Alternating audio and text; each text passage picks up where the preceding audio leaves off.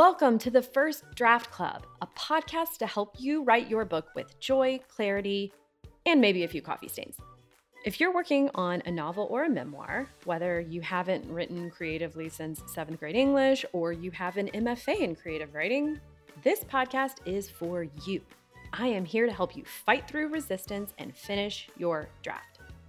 I'm Mary Adkins. You can find my three novels, When You Read This, Privilege, and Palm Beach, at your favorite bookstore. If you live in Nashville, you might run into me at the local farmer's market on a Saturday morning. I'll be the one chasing the four year old who's just stolen the bell that signals the start of the market. That is a true story. Each episode of this podcast, I will be tackling a hot writing topic from how to write when you aren't inspired to how to get a literary agent. I'll share my strategies for tackling questions and problems that all authors face as we make our way to the final page. Each episode is short. We get in and we get out, so you can get back to your life and your writing.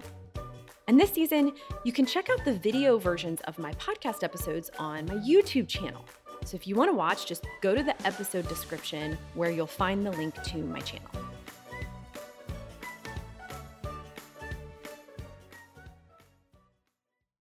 Have you gotten my free training on how to write your dream book with a full time job and a life?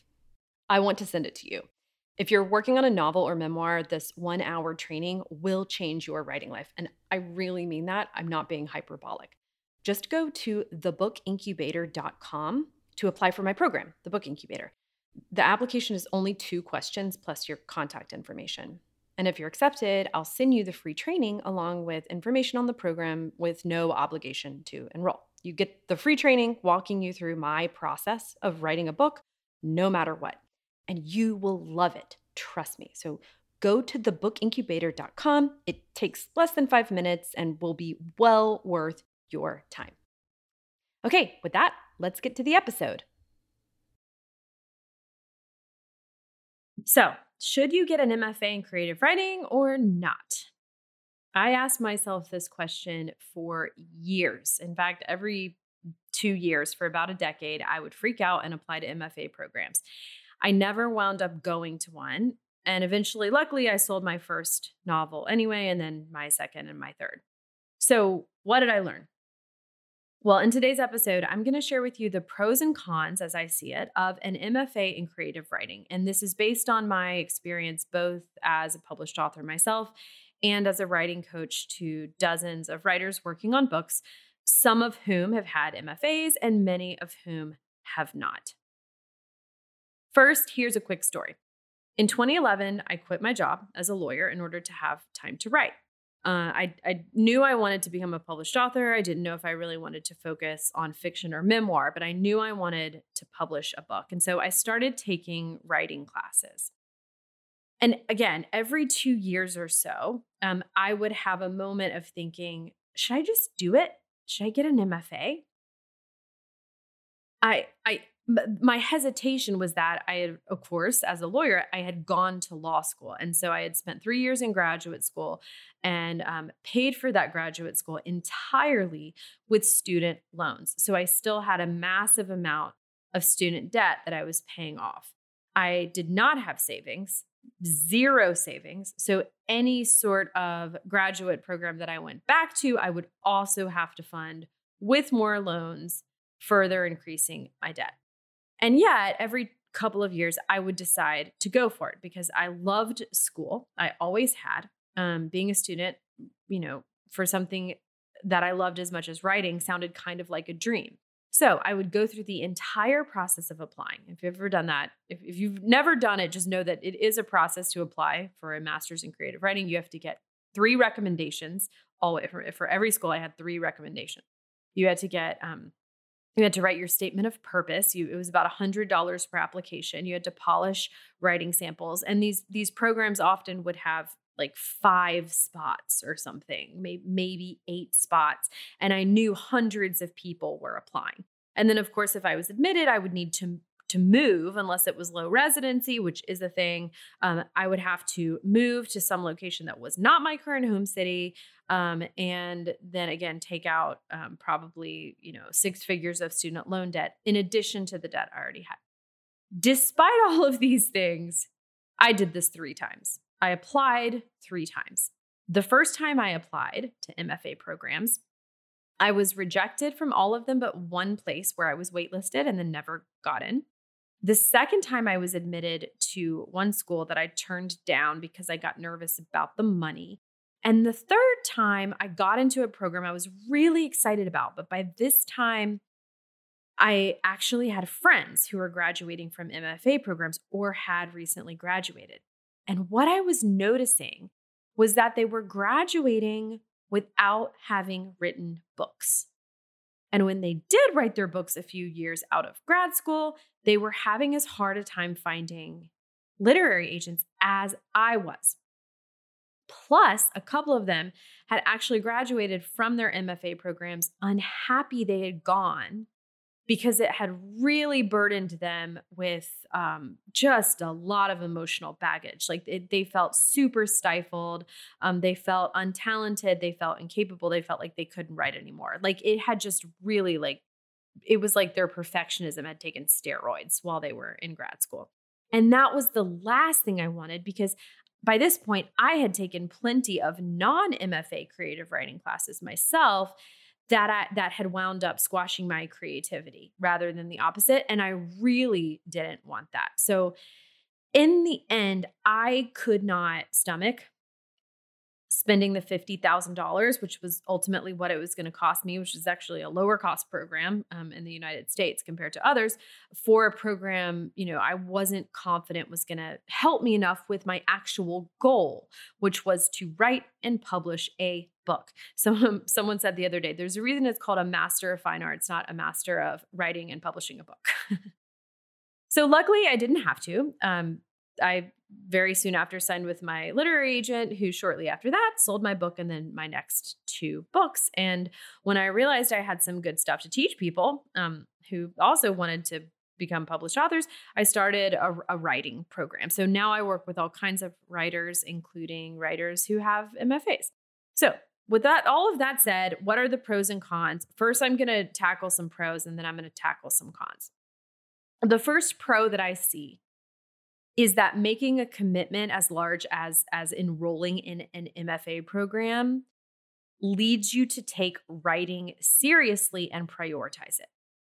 And when you take writing seriously and prioritize it, that's how you find your voice. Okay? So when you, you know, if I were to have enrolled in that program and invested 3 years of my life in $50,000, of course I would have taken it seriously. We, we take things seriously when we invest that much, it's human nature. So, committing to a graduate program is a way of dedicating yourself to be held accountable to write. And that is not a small thing. I think there is tremendous value in that. And that is a major reason why I almost went. Pro number two is that you have a serious writing community of talented writers and mentors being surrounded by people who share your same goal and who are also dedicated to pursuing that goal, I think can be a really powerful thing too. I mean, so obviously, eh, so is obviously being mentored by good writers who are also good teachers. Now, do I think you need to, you know, fork over $50,000 or more to spend 3 years taking, you know, full loads of semester long classes to do that? Mm, no, which I'll talk more about in a moment. But um, I mean, in my case, I eventually did find this community for myself, but it did take me a while. It certainly was not efficient. And pro number three is kind of an expired pro. it used to be that if you wanted to teach, you should get a master's degree. But these days, most teaching jobs at universities are given to people with PhDs, which you are not going to want to get if what you actually want to do is to spend your time writing creatively rather than writing about people who write creatively. The positions that are not reserved for PhDs are often so competitive that a master's barely gets your foot in the door, and these are often adjunct professorships, which notoriously pay very, very little like a couple of thousand dollars a semester. So just don't be fooled into thinking that this master's degree is going to get you a salaried job that you can live on, unless maybe you want to teach at like a well paying high school or something, in which case, great. But in that case, go because you want to teach high school, not because you want to be a published novelist. Now, sometimes people think it can help you get a literary agent. Maybe, but honestly, if you write a good book, you're going to get a literary agent without an MFA. Okay, everyone I know has, including myself. Hey, before I go on, I just want to interrupt myself to say that if you are loving this podcast, you can find a lot more where this came from on my YouTube channel, which is linked to in the episode notes of this episode. You can also learn about working with me on your book by going to thebookincubator.com. Okay, back to the episode. Now for the cons. And again, these are cons that I see after um, having worked with many writers with both with MFAs and without. Con number one is obvious, it's quite expensive. The average cost of a master's of fine arts degree in the United States is currently about $37,000 a year. So at 2 to 3 years depending on the program, that comes to nearly, if not over, $100,000. It ain't cheap. Con number two is that certain programs can be stifling or even cri- crippling. One spring, quick story again, one spring during the years when I was sporadically applying to MFA programs before I had an agent or a book deal, I went to a writing residency where I made a new writer friend who happened to have gotten her MFA from, from one of the, the um, most prestigious schools in the country at the time. Um, it was fully funded, meaning she had not paid a cent for it. Um, her her program was funded, and she was very clear with me that it had destroyed her creatively. She said that she had not written a word for years afterward. It had taken the joy out of writing for her. And in this moment, when I was meeting her about a decade later, she was finally starting to write again which was amazing because she was an incredible writer. And I've loved reading her writing and her published, she's published several books since. This story was very disturbing to me, and I have since heard multiple versions of it from other writers.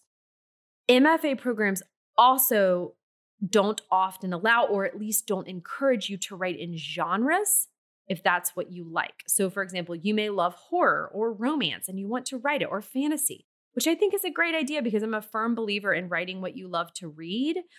But most MFA programs are not going to encourage you to write in these genres. You are more likely to be pushed to write in, however, implicitly, you're more likely to be pushed to write in a more literary and less commercial fashion. And you might not want to do that. I mean, this this is a totally arbitrary feature of these programs, by the way, the the underappreciation of plot or maybe not arbitrary. I ultimately think it's classism. Um, I think genre writing and writing in general that has a great plot is as difficult to pull off as any kind of writing, and therefore equally, if not more impressive, than non plot driven fiction. But that's another discussion for another time. Con number three, finally, the last one, is that MFA programs will not teach you how to write a novel, typically. Now, maybe you'll take a course called Writing the Novel or something, but I haven't known anyone who has finished a novel in an MFA program. I've known no one who has. So, if that's what you want, don't expect to learn that there. Several people with MFAs came to my program to learn how to write a novel, including one who's currently doing her MFA and my program simultaneously. Because while she finds plenty of value in her MFA program, what she is not learning there is how to write a novel. So, Listen, you're going to have to decide for yourself. But this is the part of the episode where I am going to invite you to check out my program, The Book Incubator, because I specifically designed it to give writers the pros of an MFA program without the cons. When I am not writing, my mission in life is to help talented writers write their dream books. I love it. I live for it. Because before I published my novels, I first had to figure out how to write one. And it wasn't easy because none of the writing classes I was taking showed me how to actually write a novel either. It wasn't actually until I had a newborn baby and only a couple of hours to write every day that I came up with a process. And the process worked. I wrote my entire novel during my eight week maternity leave. And now I teach my process in my program, The Book Incubator. And it's worked for dozens of other writers.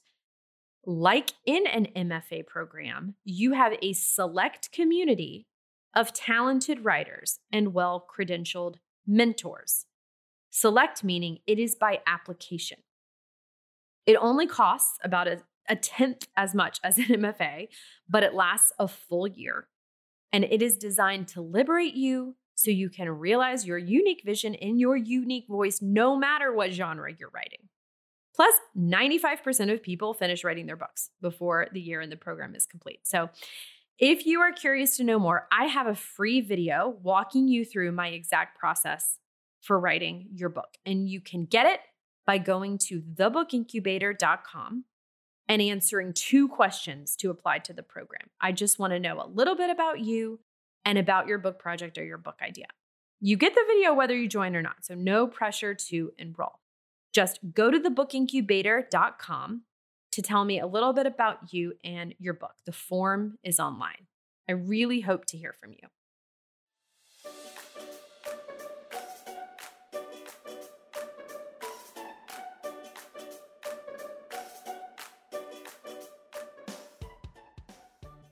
And this was the last episode for this season of the First Draft Club. I'll be back next season after a short break with more episodes of writing, tips, and strategies. Thanks for listening.